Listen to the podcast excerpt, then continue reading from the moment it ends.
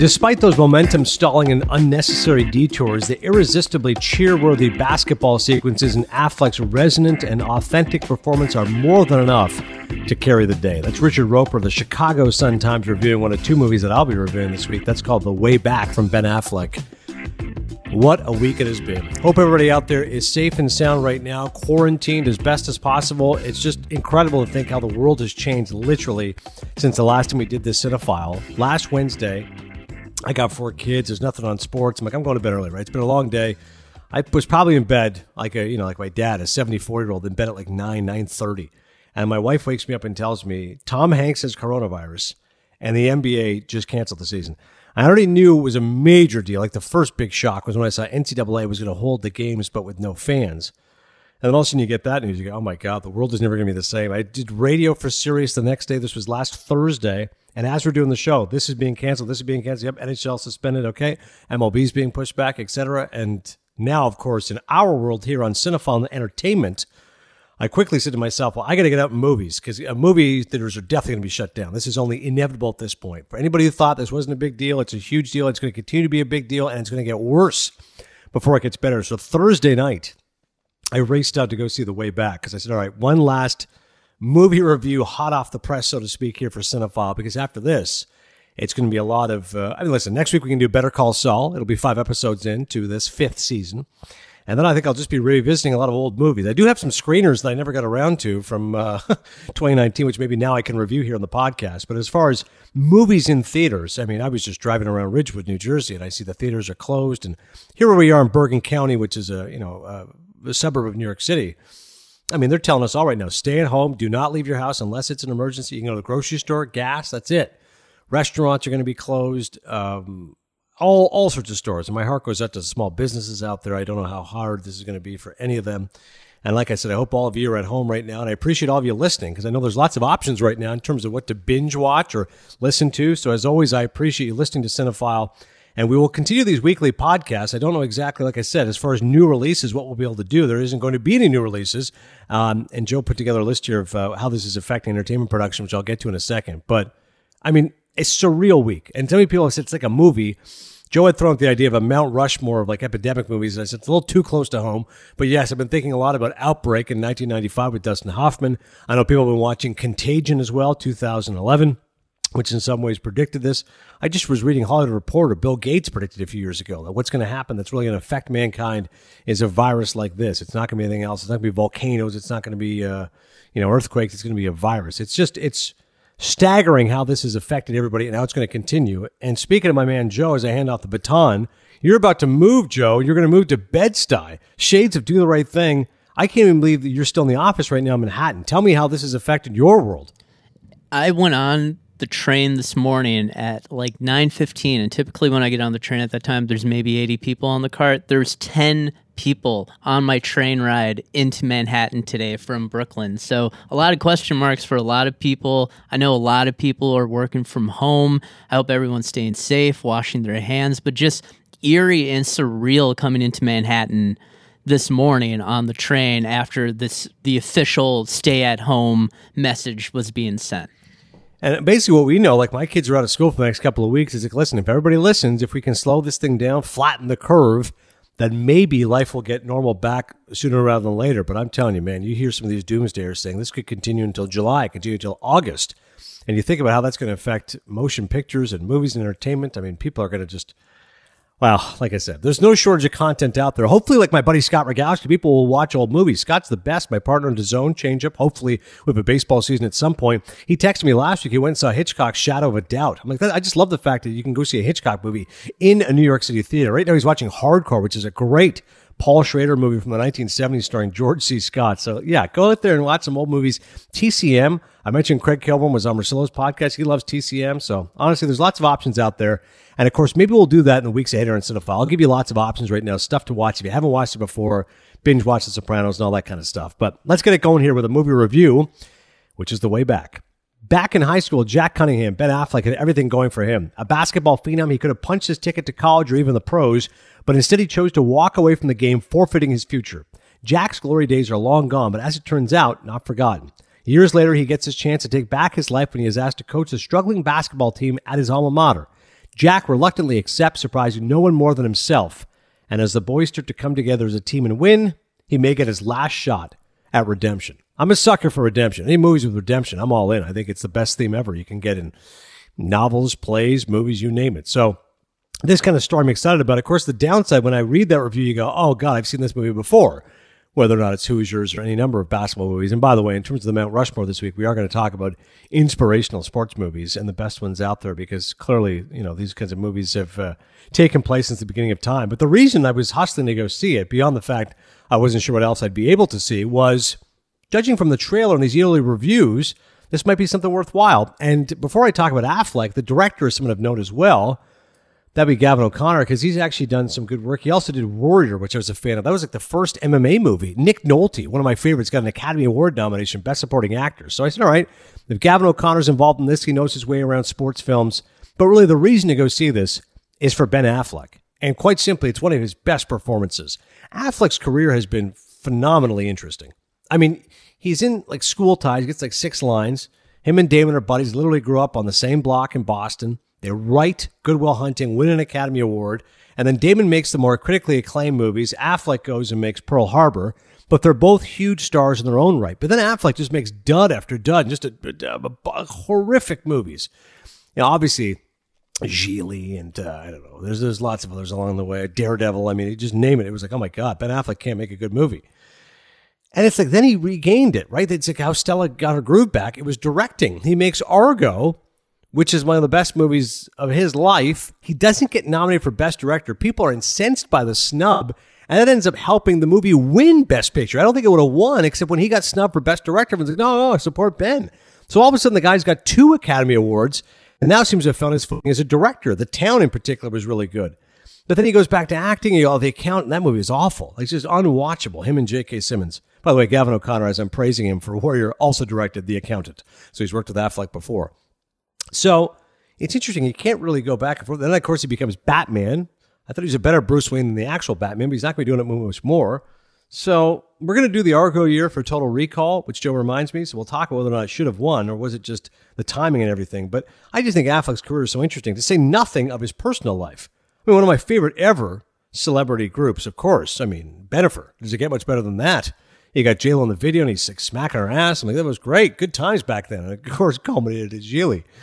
So his personal life, he's gone up and down. Jennifer Garner, he's got kids, not divorced, alcoholism, been in and out of rehab centers. I mean, it's it's remarkable his life, and I think what he's able to do is put a lot of that personal equity into this movie. I'm reminded of what my favorite actor Al Pacino said years ago. Why he never went on talk shows for so long is he did not want people to watch the movie and know so much about him. So in the 70s, when he was making The Godfather and Serpico and Dog Day Afternoon and Godfather Part 2, he said, I don't want people to watch the movie and go, oh, I don't believe that because I know he's dating such and such. Or I read somewhere that Pacino doesn't do this. Or I saw him on Johnny Carson saying he wouldn't do that. So I can't buy him as this. So it was a very calculated decision by him and Robert De Niro for many years is to avoid talk shows and press opportunities so that it wouldn't, for lack of a better term, poison the performance. Because you wouldn't say, oh, I, I know this guy is a certain way. He would never do that. I can't buy him as that. And so in this instance, I think it actually helps Ben Affleck knowing so much about his background because it's well documented. He's had battles with alcoholism. It's been well documented. He said his divorce to Jennifer Garner, the greatest regret of his life. And, you know, he screwed up and it was his fault and the booze and blah, blah, blah. So when you're watching a movie about a guy who's down on his luck, who's separated from a woman who then goes and finds somebody else, a guy who's drinking way too much, you go, all right. Rather than demean the performance and say, well, Affleck's playing himself. Well, no, no he's playing something he's certainly been through. And I think because of that, the movie gains a lot of authenticity and a lot of gravitas. And Affleck has always been a very likable presence.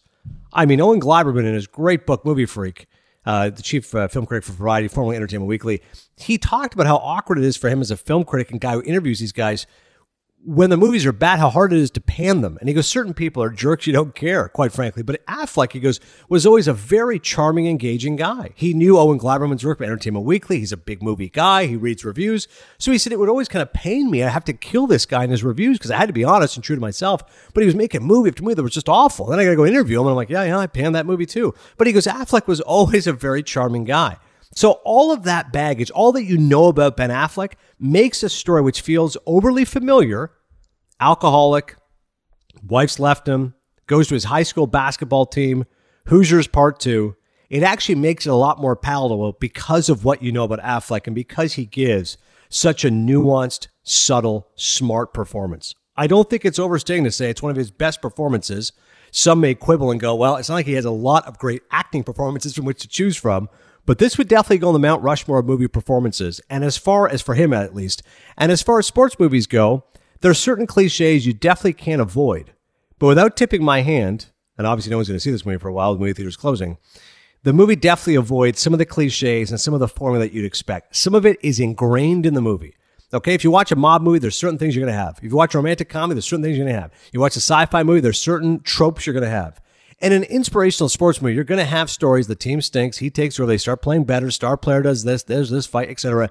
But I give the movie credit. and I give Gavin O'Connor credit because the ending isn't what I was expecting, and avoids uh, some of the more traditional cliches you'd expect in a sports movie like this. I'm giving the way back three Maple Leafs. And when I first heard about it, I wasn't all that interested in it. And then once I saw it, I liked it. And now when I think about it, I like it even more because of what I know off camera and what I bring on camera. And really, Ben Affleck, bravo. It's a terrific performance. Joe? He he's always you're right. He's always just been that curious case of an actor and his career trajectory and it sounds like uh, that this movie works because of him, but otherwise it, the rest of it's not all the way there. Is that correct? Yeah, I mean, Gleiberman's review in Variety, beneath the authenticity of its staging, there's a moralistic simplicity to the way back. The film is too programmatic, an illustration of how bad things happen to good people. Even Richard Brody of New Yorker, the force of Affleck's perpetually anguished glower suggests depths that this redemption through sports drama doesn't reach. But he's the best part of it because he's lifting material which probably isn't anything beyond anything you've seen before. I mean, I'll, I'll definitely say, you know me, I love basketball, so I will be there Exactly. for this. Uh, sadly, there's no Timberwolves references, or uh, you know, Al Jefferson doesn't make a cameo. but yes, you'll you'll definitely be all in. Well, if it helps, there never is. Exactly. God, imagine like the Lakers if we don't have an NBA Finals after all they've been through, Kobe passing away, and all of a sudden this. I'm like, oh, people are looking forward to seeing LeBron hoisting the trophy.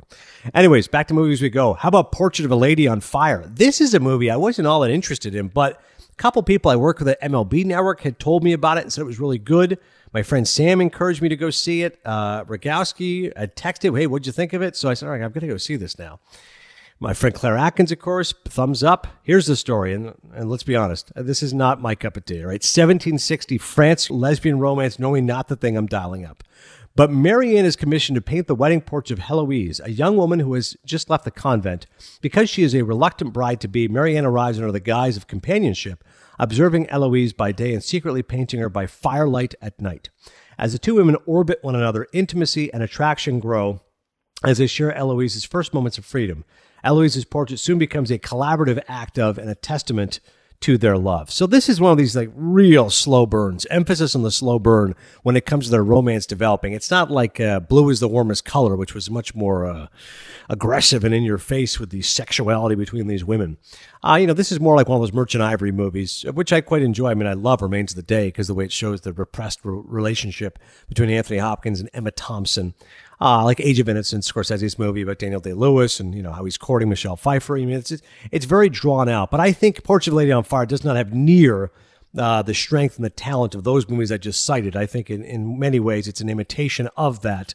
I think it's a decent film, but I think it takes a long time to get to where they actually consummate the relationship, which is at about the hour and 27 mark. And shortly after that, there's a scene which will scar me forever when Eloise is lifting up her arm and her hairy armpit is exposed. And then she starts talking about making the hair grow. So, I mean, if that's your thing, go for it. Portrait of a Lady on Fire for me, I'm going to give two Maple Leafs. Again, 1760s chambermaid romance, not my kind of thing. And I can't give a review on what other people are saying or what I think people are saying. I give a review on what I think. And I can tell you right now, Joe, I'm not going to be dialing up this one again. I can see where the praise came from, but I think it's excessive. 98% on Rotten Tomatoes is insane. But congrats to Céline Sciamma, who is the writer and director of the film. Here's a couple of reviews. Rachel Simon of The New Yorker, even without showing men on screen, Sciamma depicts the myriad ways in which the patriarchy constricts the lives of her female protagonists. Okay. Uh, Cody Corral, Chicago Reader. It's a slow burn, sure. Yeah, no kidding. But the embers are remarkable. And then Thomas Laffly, Portrait of a Lady on Fire is its own wondrous, magnificent thing, a complete artistic vision where every directorial step is refined and each thematic probe seamlessly weaved in. I mean, I would have taken another pro rather than have to watch this movie. I got to be honest. Two Maple Leafs. I, I can appreciate the artistry, the costume design, the pacing, but it was not something that involved me from start to finish. I did love the last shot. It's about a two minute shot. The camera pushes in on one of the characters watching an opera and uh, at one point, it's pushing in for a while, maybe 30 seconds. And then eventually it's about a minute still shot just for close up. Pretty cool. Reminded me of like Ingmar Bergman. Of course, Bergman was the master of close ups. Jonathan Demme, in terms of Americans, he's always great with close ups. You look at of the Lambs, it was extreme close ups of, uh, uh, Anthony Hopkins as Hannibal Lecter talking with Jodie Foster. So I, I, did appreciate the homage to Demme and uh, Bergman there. And the last shot was cool. But overall, I, I can't really recommend this film, Joe it sounds like it felt like work to watch it. Is that is that kind of a fair assessment? Uh, that is absolutely true. If we did not deal with this pandemic right now and had something else to do, I would have watched something else. In fact, as I told this story before from Dr. Bob at Ryerson, give it 10 minutes. If it's not working for 10 minutes, watch something else. And I got to be honest, after 30 minutes, I go, okay, I think I'm good. And, but then, of course, you go, oh, it's a two hour movie. I mean, do you really, you know, can you just not sacrifice another hour and a half? So I, I'm, I'm not good at punting on things. But yes, if it was a workmanlike effort, to get through it just to say that I had indeed seen it. A couple other movies I want to talk about from the past, which I got a chance to rewatch again with, you know, everyone's got time on their hands right now. Narc. Joe Carnahan, what a movie this was. When the trail goes cold on a murder investigation of a policeman, an undercover narcotics officer is lured back to the force to help solve the case. Electrifying performance from Ray Liotta. If you haven't seen Narc before, 18 year anniversary of this film, see it for Ray Liotta. He put like um, something under his eyes. I have the DVD, and Joe Carnahan talks about the stuff that Liotta did. Liotta himself uh, co-produced it, so he really wanted to make this movie. It was made for I want to say six and a half million, and it grossed thirteen million. So if you you know you double your budget, you're doing good. But I wish more people had seen it. It came out uh, late in the year, uh, you know, for Oscar consideration. I want to say December 02 maybe, and then it came out January 03. I think I when I saw it. But honestly, when you think about the all-time movies that you watch certain performances, you go, how the hell did that not get recognized, right? Like we do that for Total Recall. And I'm like, how the hell did anybody not get Ray Liotta an Oscar nomination? We'll do that one later on. We'll do a 2002 Oscars, the 2003 Academy Awards. I'm telling you, Liotta as Henry Oak is nothing short of electrifying. He is so, he has such coiled intensity in the performance. If there's a scene where he's just browbeating Busta Rhymes, and he's just so enraged. And yet, it's not like he's screaming and ranting and raving like a madman. It's it's it's such intensity to it. It's so volcanic. It's it's amazing to see, man. Honestly, watch Narc just for Ray Liotta's performance. I wish he'd been nominated for Best Supporting Actor. Maybe he should have won the award. Jason Patric also very good. Always been kind of one of these underrated actors playing Nick Tellis. Um, I think it's a four Maple Leaf movie. I think on um, I think on Rotten Tomatoes it's maybe around eighty four percent. I wish it was higher. I got to be honest with you. I think Narc. If you're looking for a good cop movie right now, you got some time on your hands, go back and watch Narc. And it really is a movie that rewards its viewing and is not particularly long, maybe an hour 40 or so, low budget. Shot in Regent Park in Toronto. Carnahan actually mentioned on the, uh, it's pretty funny, he was mentioning on the uh, commentary track how they were trying to find you know, the worst neighborhood in Toronto which to shoot. It takes place in Detroit, right? They needed a grimy area. Regent Park, Torontonians and Canadians will know, is a very rough area. And he was like, dude, this isn't even the top 50 worst in America. But when I was watching it, I was uh, obviously taken back to what that area is like and just how challenging it can be. That is Narc. And one other movie I wanted to mention, which is Ulee's Gold, which is a movie that came out with Peter Fonda. Uh, that came out in 1997, and he plays a beekeeper who's dealing with a lot of chaos in his life. His son is in prison. He's raising his son's two kids, his grandkids, one of whom is 15 years old, played by Jessica Biel, none other than Mrs. Justin Timberlake now. She looked familiar at first, and I, of course, I did, maybe 10 minutes later, I'm like, who is that? Let me just check. Oh, yeah, that is Jessica Biel. Wow. Don't know how much acting she'd done prior to uh, really blowing up, but yes, she is in Ulee's Gold, which I saw 20 years ago. I hadn't seen it again. That was available right now. Uh, HBO is giving away some extra channels if you have DirecTV. So I watched it again. I mean, it's just a beautiful movie. Victor Nunez wrote and directed it. Ulee is Ulysses Jackson, played by Peter Fonda, one of his best performances. When he passed away here in Cinephile, I talked about Ulee's Gold being his best performance. Obviously, Easy Rider in many ways is most iconic. But I'm telling you, man, it's just so restrained and so wonderful storytelling. of The fact that he's looking after his two granddaughters And he gets a call. He goes visits his son in prison. He's got to go see his son's old accomplices, and he's got to help his daughter-in-law, who's strung out on drugs, and the son who is in prison is worried that his accomplices are going to take advantage of her, et cetera, et cetera. So he goes and rescues Helen, but of course, his old buddies are telling him, "Hey, we found out that Jimmy's got some money that he didn't give us." After the robbery went down and he got arrested, he hid some money from us. We want that money back here, old timer. Let's go, Gramps. And of course, how they find out about it? Because his wife is the one that told him. And Ulee just wants to look after his bees and look after his granddaughters. Instead, now he's involved with money and drugs and a woman who's just completely unhinged. Like he's literally going to rescue Helen from Florida, drives her back. The scenes where she's like just just dealing with withdrawal from the drugs are so intense. Patricia Richardson, who you know from Home Improvement with Tim Allen, she plays the, the neighbor who is being kind and is a nurse and helps to sedate this woman. But then Ulee's going to figure out how does he get the money? And how does he give it to these guys and how do things work out? And I just love the fact that Victor Nunez was able to use this story of a beekeeper as a metaphor for somebody who stays calm amidst the chaos. And I don't know if I appreciated it the first time I saw it. I mean, I definitely loved it when I first saw it, but when I saw it again, I appreciate just how smart that metaphor is. And that the scenes, by the way, of him beekeeping, I fascinating. Right? I know we talked about the movie from Macedonia that got nominated, but I mean, this is this is much more interesting to me. Actually, seeing a guy be a beekeeper. Like, how do you gather the honey? You clean the boards. You put it in the vats. You got to transport it somewhere. You put it in the jars. Like, I, I found the whole process fascinating of being a beekeeper. But that metaphor of a guy who stays calm the other times while the bees around are making so much noise is, of course, a metaphor for his life. His son's a convict. His daughter-in-law is strung out on drugs. Jessica Biel's character's hormones are going crazy. He's like, oh my God, she's going to be pregnant before Helen was. She's going out with guys, and there he is. He's got two crazy guys who he does not trust at all, two delinquents, two scumbags who are trying to basically extort money from his son. He's dealing with all of this. And amidst all of this, Peter Fonda is channeling his father, Henry Fonda, and he's staying completely calm and the look of moral decency and a guy who is upright and will do the right thing. He's a great character. I mean, the way it was written, originally Nunez was going to have Nick Nolte do it, which would have been amazing. He was into Nolte. Fonda somehow got the script and got a hold of him and flew there and said, listen, I got to do this. And, um, you know, he had a reputation for being a bit of a space cadet, so Victor Nunez wasn't sure. He told the story after Peter Fonda died, but he goes, once he was on set, once he met uh, the other members of the studio, I think it was Orion, he said, God, they were just so good as far as, you know, being charmed by him. And I believe the glasses that he wears in the movie, which he takes off very slowly, and it's always like a very pained thing he does. Um, probably those are the same glasses that Henry Fonda wore in On Golden Pond, which is the Academy Award winning film he did with Katharine Hepburn back in 1981.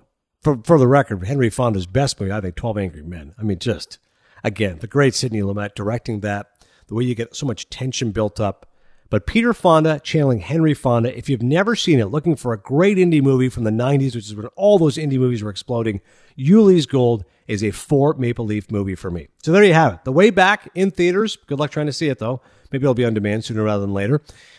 Portrait of a Lady on Fire, which was in theaters in February. Hopefully you saw it. I've got the screener, but hopefully it'll be available soon. And then two movies you can definitely watch. Available, I'm sure you can stream them somewhere. Narc, you can watch. Ray Liotta, Jason Patric, and Ulee's Gold starring Peter Fonda. When we come back, we'll talk about the coronavirus is affecting all of popular culture right now, plus Mount Rushmore, inspiring sports movies, and Total Recall. All that more on the way.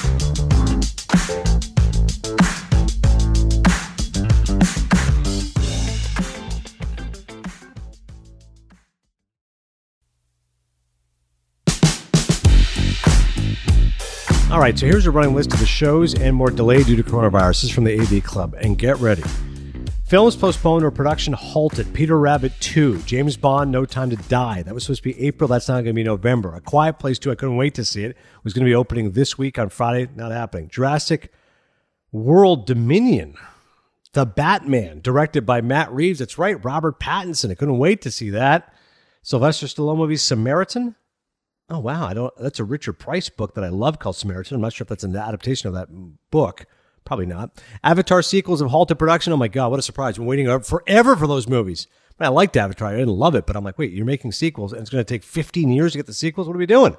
Black Widow still currently scheduled for its April 24th release. I got the Entertainment Weekly with Scarlett Johansson on the cover. I'm thinking, there's no way this is going to be opening April 24th, but Apparently, still scheduled. It ain't going to happen. TV shows postponed or production halted.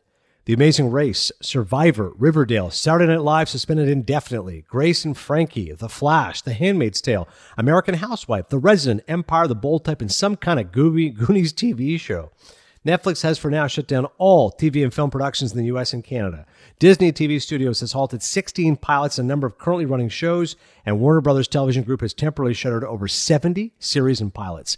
CBS, Showtime, Paramount are still making decisions. Apple and HBO have followed suit and suspended all productions. Daytime talk and late night suspended. The Tonight Show, Late Night with Seth Meyers, The Wendy Williams Show, America's Got Talent, The Price is Right, Jimmy Kimmel, Real Time Bill Maher. Does that mean that Colbert is still going, Joe? he is putting out videos this morning they on their youtube account they put out the uh, lather show with scrubbing colbert where he did the entire monologue from his bathtub Okay, all right. So, they're putting out content. Yeah. Okay, so content's still coming. Yeah.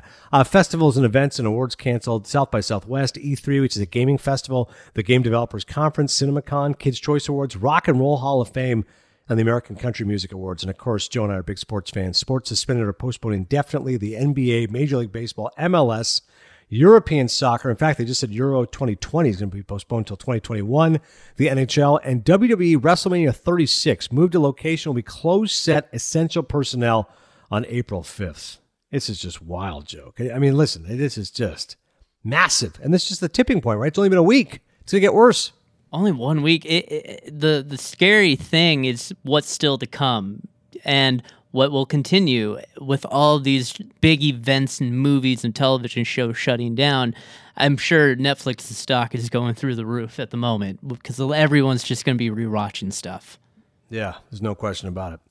Uh, other news to pass along. I only wanted to mention this because of the title, "The Man from Toronto." Woody Harrelson has signed a deal to replace Jason Statham in The Man from Toronto not starring me, joining Kevin Hart in the action comedy. Statham was in talks to star, abruptly backed out a week ago. He was insisting on making an R rated film, but Sony execs didn't budge in their belief in making a broader, four quadrant movie. While his deal still not signed, he left, leaving Sony facing a production that was only six weeks from shooting in the lurch. So the scramble for a new actor was on. Sony agreed with Harrelson, studio favorite. He starred in the two Zombieland picks, as well as recently wrapping a turn its upcoming Venom 2. Action comedy uses a case of mistaken identity as the world's deadliest assassin, known as the Man from Toronto, and a New York City screw up run into each other at an Airbnb. A clash of personalities and a clash with deadly killers ensues. Patrick Hughes, who directed The Hitman's Bodyguard, is going to be doing this. The Man from Toronto slotted for a November 20th release. Although, as we just mentioned, with so many productions being halted, I don't know if that one is going to be a go. I would say that's probably a no. Now it's time for the Mount Rushmore of inspiration sports movies.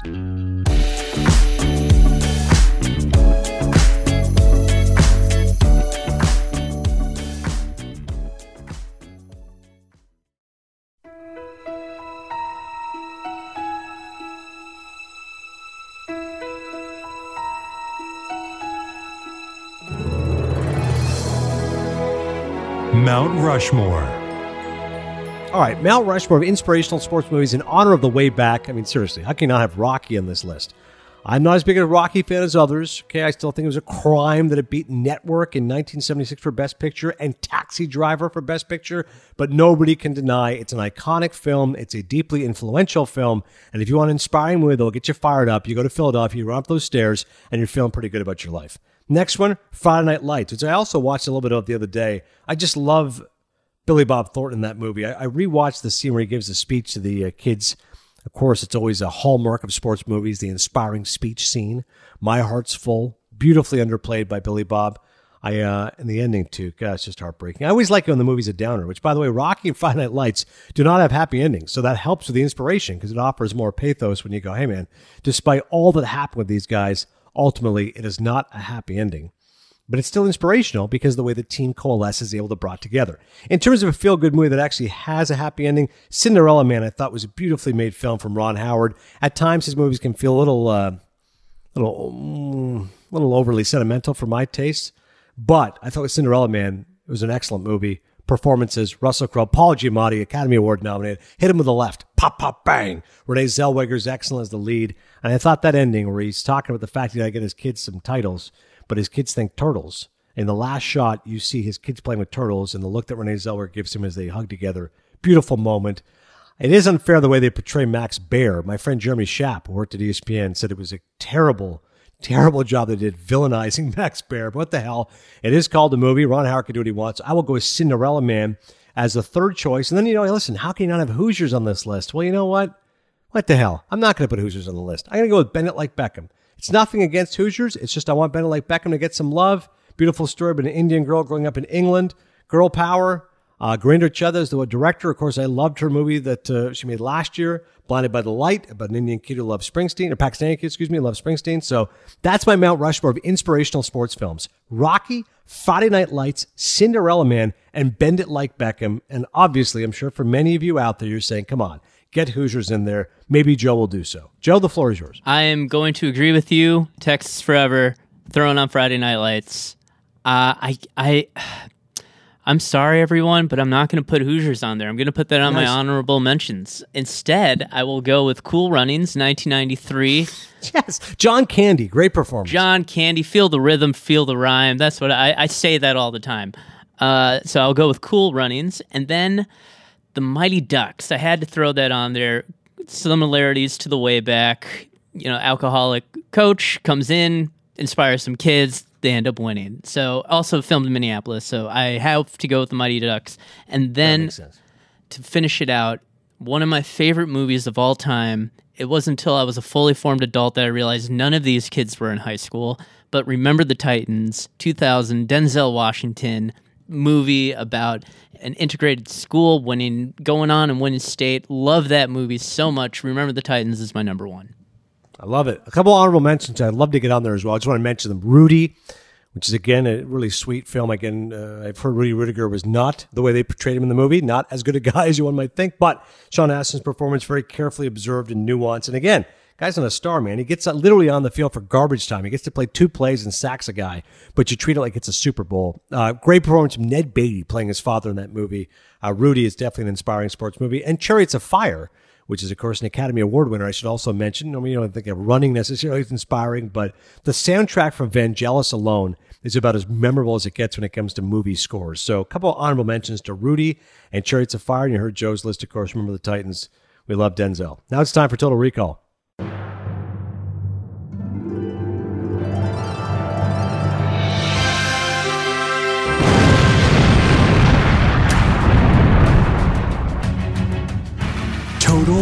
Total Recall. All right, so for Total Recall, Academy Awards 2013. It's the movies from 2012. Argo won Best Picture. What else was a nominee that year, Joe? Amour, Beasts of the Southern Wild, Django Unchained, Les Mis, Life of Pi, Lincoln, Silver Linings Playbook, and Zero Dark Thirty.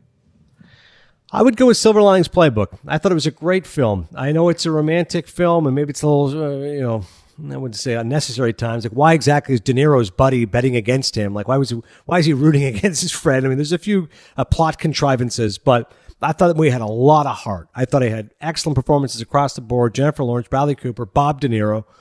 Uh, obviously, I'm an Eagles fan, so that's a big part of my fandom for the movie. But I thought that scene where they go, "Hey, we got a six after their dance. I mean, it was it was ridiculous as I mentioned, but also really funny and very charming. And I'm sure David O. Russell's a giant pain in the you know what. But I thought Silver Linings Playbook was a really unique and lovable movie. I would have voted that Best Picture. I did love Lincoln, but it's not a movie I could revisit. I saw it once and I thought it was great. I don't think I've ever had the desire to watch it again. Wasn't crazy about Zero Dark Thirty. I think Django's a little long. Beast of the Southern Wild. I love seeing an indie movie get some love there for Best Picture. Um, and Argo was really good, but like I said, I didn't think it was the best picture. I thought it got helped by the fact that Affleck got snubbed. I would have voted for Silver Linings Playbook.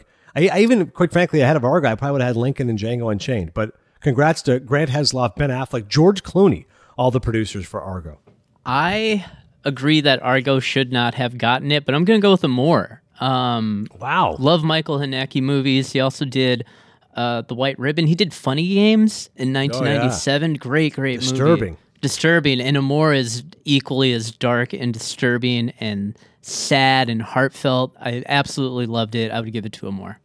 I remember Stanford Steve, one of my friends from ESPN. He goes, I don't understand how that movie got nominated. He goes, literally, they show that we'll get to Best Actress in a second, but the actress is nominated, and you just see like her spitting in a guy's face. Like, what the hell is this movie? And I was like, yeah, it's not, it's not for the most widespread commercial audiences. It is an art house film, but yes, I agree with you. Uh, both the lead performances, Jean Louis Trintignant, I believe, was the main actor. I can't remember the female. It was Emmanuelle Riva. Yeah. Uh, God, they were both really good. Amour, I, I, like you went off the board there, Joe. I like it. That's a good pick, but it definitely was a movie that I was happy to see nominated Best Picture, maybe Best Director. You're going to tip your hand for Haneke, but Ang Lee won for Life of Pi. What else was nominated? Haneke for Amour, Benh Zeitlin for Beasts of the Southern Wild, Steven Spielberg, Lincoln, and David O. Russell for Silver Linings Playbook. Life of Pi definitely had a lot of uh, imaginative work in terms of CGI and such, but I did not think it was a great movie. And I'm sure the book was better. Haneke, you're right, has definitely uh, made some movies over the years that have certain power and are unforgettable, whether or not you like them or not. I, I personally wasn't crazy with the white ribbon, but I did like the way it was shot in black and white. Zeitlin came out of nowhere to get nominated for Beast of the Southern Wild, which I was happy to see. Spielberg, I think, has made better movies than Lincoln, although I did really like it a lot. So I would have gone with David O. Russell. I know he's a real pain in the ass. What the hell? I would have given him Best Director for Silver Linings Playbook. I agree with you. I would go David O. Russell too, even though I love him more. I really like Silver Linings Playbook when that came out. The story behind it. One uh, Haneke movie that I will plug really quick. I don't know if you've ever seen Caché. Uh, but that movie's no, great. Oh yeah, oh, yeah, yeah. The thriller. That's crazy. That movie. Yeah. Oh, it. That's yeah, actually it's probably my favorite of his. Yeah. Oh, it's it's incredible. Yeah. I, if if anyone's listening who hasn't seen that, it's a French movie. It's incredible. Please watch it. Oh man, I have newfound respect for Joe. I mean, that Caché. you're right. I, I, what year? It was before I came to America. 2010 is when I came to America. What what year was it? Like 2007, something like that. I remember that movie about this guy being like haunted and ch- suspenseful and eerie Yeah. in the video. I'm like, I, I haven't seen it in a long time. That's a great reference out of you. Yeah, he play he plays with the camera too. You're not quite sure what is being filmed and what is a part of the film, which I, I really dug. But that was 2005 when it came out.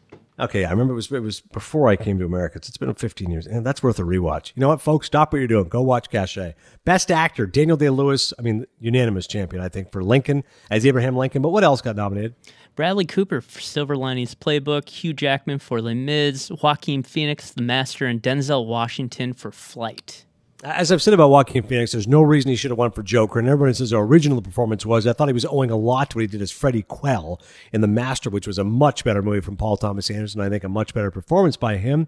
Denzel in Flight was uh, surprisingly good. Again, you've seen that character before, alcoholic, but uh, I thought he really offered a lot to the performance. And particularly, I mean, there's even some unintentional comedy when he was like at the end, which you kind of knew where it was going.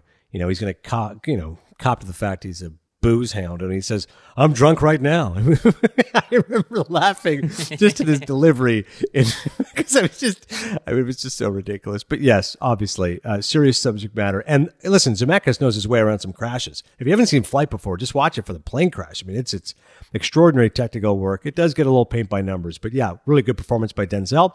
I'm not a big uh, musical fan, but I really liked Les Mis. I thought Jackman was excellent. I mean, you talk about an old school song and dance man. I mean, that guy could knock it out of the park as Jean Valjean. He's got the pathos, he's also got the moves and the voice. And Bradley Cooper, I did love his Silver Linings Playbook uh, prior to um, you know his evolution now as a director. I said this might be the best performance he gives as Pat Solitano Jr. But it's got to be DDL for me.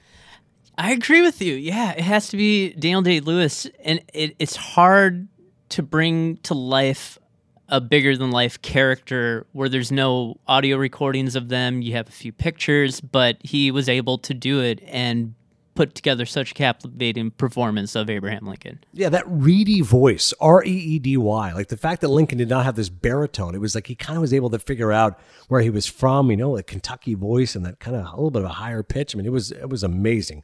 Just the voice alone, and of course all the other uh, accoutrements that Day, Day Lewis can bring to the table. Best actress was Jennifer Lawrence for Silver Linings Playbook. Who else got nominated? Jessica Chastain for Zero Dark Thirty, Emmanuelle Riva for Amour, Quvenzhané Wallis for Beast of the Southern Wild, and Naomi Watts for The Impossible. I love that Quvenzhané Wallis got nominated. I believe she was nine years old at the time and was playing a six year old character. Wow. I'm the man, you the man. Like there's that great uh, Oscar clip they showed of hers. I would have gone with Naomi Watts. The Impossible, I wish more people had seen, dealt with this. Speaking of disasters, this dealt with the tsunami in Japan and her performance as a mother doing everything she can to stay with her kids is the best performance of his career, of her career. It's a heartbreaking performance. I remember that year at the Oscars saying, listen, if there's one that's not going to win that I'd love to see win, it'd be Naomi Watts for The Impossible, Maria Bennett, Bennett, excuse me, I thought she was amazing. J Law, listen, I was happy she won. Great actress, great performance. As I said, it should have won Best Picture in my estimation. But Naomi Watts, The Impossible, best work of her career. Wow, I have to watch The Impossible. I've, I've, I haven't seen it and I can't speak on it. So as a result, I'm going with Jennifer Lawrence. So I agree with the Academy for Silver Linings Playbook. But that I, I will be watching that this weekend, The Impossible. I love it. You're going to like it. Best Supporting Actor is Christoph Waltz for Django Unchained. I didn't think he should have won. Give me the other nominees. Alan Arkin for Argo, Robert De Niro, Silver Linings Playbook, Philip Seymour Hoffman, The Master, and Tommy Lee Jones, Lincoln. I would have gone with either Bob or uh, Philip Seymour Hoffman here. I think Alan Arkin really funny as Lester Siegel. I mean, he has a real um, necessary comedic tone to this movie because you know it's about not only the war but also a satire of movie making, and, and Arkin is just so perfect in the movie. Waltz is always great with Tarantino, but I think one Oscar for me Christoph Waltz would have been fine. He's really good in Django, but I would have argued Leo DiCaprio should have been nominated and should have won then if Christoph Waltz is going to get nominated. I thought he was just as good in the movie. Uh, Tommy Lee Jones definitely solid as Thaddeus Stevens, but Philip Seymour Hoffman. I mean, the way he's playing basically one of these, you know, Scientology type leaders is Lancaster Dodd. I mean, the way he just weaves a spell on people, he's he's charismatic and yet he's just has this hair trigger temper. I mean, he just explodes on Joaquin Phoenix when they're in prison together. I mean, it's you can see how these characters can be so spellbinding and yet so dangerous. So I'd probably go with him, but I thought De Niro was amazing. He hadn't been nominated since Cape Fear, which was 1991. He gets nominated supporting actor, particularly the scene, uh, you know, where he's you know crying, and, you know, talking about his son who's dealing with these issues. He himself has a son who uh, is on the spectrum, and he was able to draw on that personal experience for that scene. I mean, that scene alone was really beautiful acting by Bob De Niro. And uh, yeah, convincing as a huge Eagles fan. The superstition, the juju. I mean, you got to hold my like, handkerchief a certain way. No, don't go anywhere. Come on. I, I, I thought he nailed the OCD of any sports fan, which I could appreciate. So either uh, Seymour Hoffman or De Niro for me. All right. Well, if you're going to go Seymour Hoffman or De Niro, I agree with you first and foremost that Christoph Waltz. I liked him in this, but it just kind of I, I, kind of felt he was on the upswing of his career, and the Academy was recognizing that, and that with this role, much like Margot Robbie getting nominated at this year's Academy Awards, it was just kind of thrown his way. Yeah, if that makes any sense. I totally agree. Um, I will go with Robert De Niro though for Silver Linings Playbook. I just genuinely love that movie, and it's such an inspiring story too. It's so great, and it's I, I, just absolutely adore it. So I'll go with Robert De Niro. All right, best supporting actress is Anne Hathaway for Les Mis. Other nominees: Amy Adams, The Master; Sally Field, Lincoln; Helen Hunt, Sessions. Jacki Weaver, Silver Linings Playbook. I mean, Amy Adams, the scene where she's like telling Philip Seymour what he's going to do while giving him a hand job in the bathroom. I mean, for that alone, you got to get an Oscar nomination for having that kind of artistic integrity to be able to sell that scene. Um, I thought Helen Hunt was really good in the sessions. Not enough people saw it. She plays a speaking of the sex theme, a sex worker she goes and helps John Hawkes, who's never had sex before. He's a quad, paraplegic, quadriplegic, can't remember. Definitely has some uh, physical ailments, and she's literally a sex worker. She goes and has sex with people, does so in a you know safe manner. They develop a bond. I thought it was a kind of performance that took a lot of guts because uh, you know she's vulnerable both physically and emotionally. So I thought Helen Hunt too never really matched as good as it gets as Oscar win this the fact she got Oscar nominated for this one I think was worthy because it really was a good performance by her. But I would have gone with Anne Hathaway. I mean, the, the one scene I can't remember the song offhand, but the famous song she sings from Les Mis and close up crying. I mean, that was incredible work by her.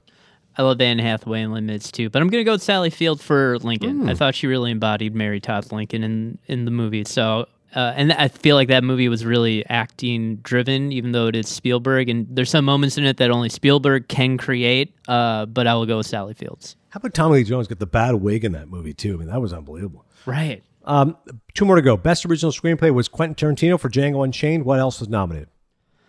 Amour by Haneke, Flight by John Gatins, Moonrise Kingdom, Wes Anderson, Roman Coppola, and Zero Dark Thirty, Mark Boal.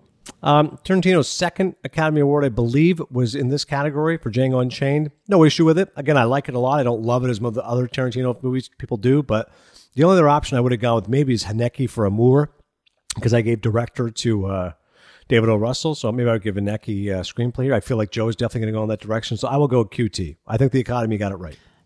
I like Django and Cha- Django Unchained a lot. QT totally deserved it, I think. But I will go with Haneke and I will go with Amour just uh, to slowly see someone fall into dementia and how the effects that that has after decades of marriage. I just don't think could have been replicated. So I'll go with Amour. That's well said. It's a tough watch. Best adapted screenplay. Argo, Beasts of the Southern Wild, Life of Pi, Lincoln, and Silver Linings Playbook.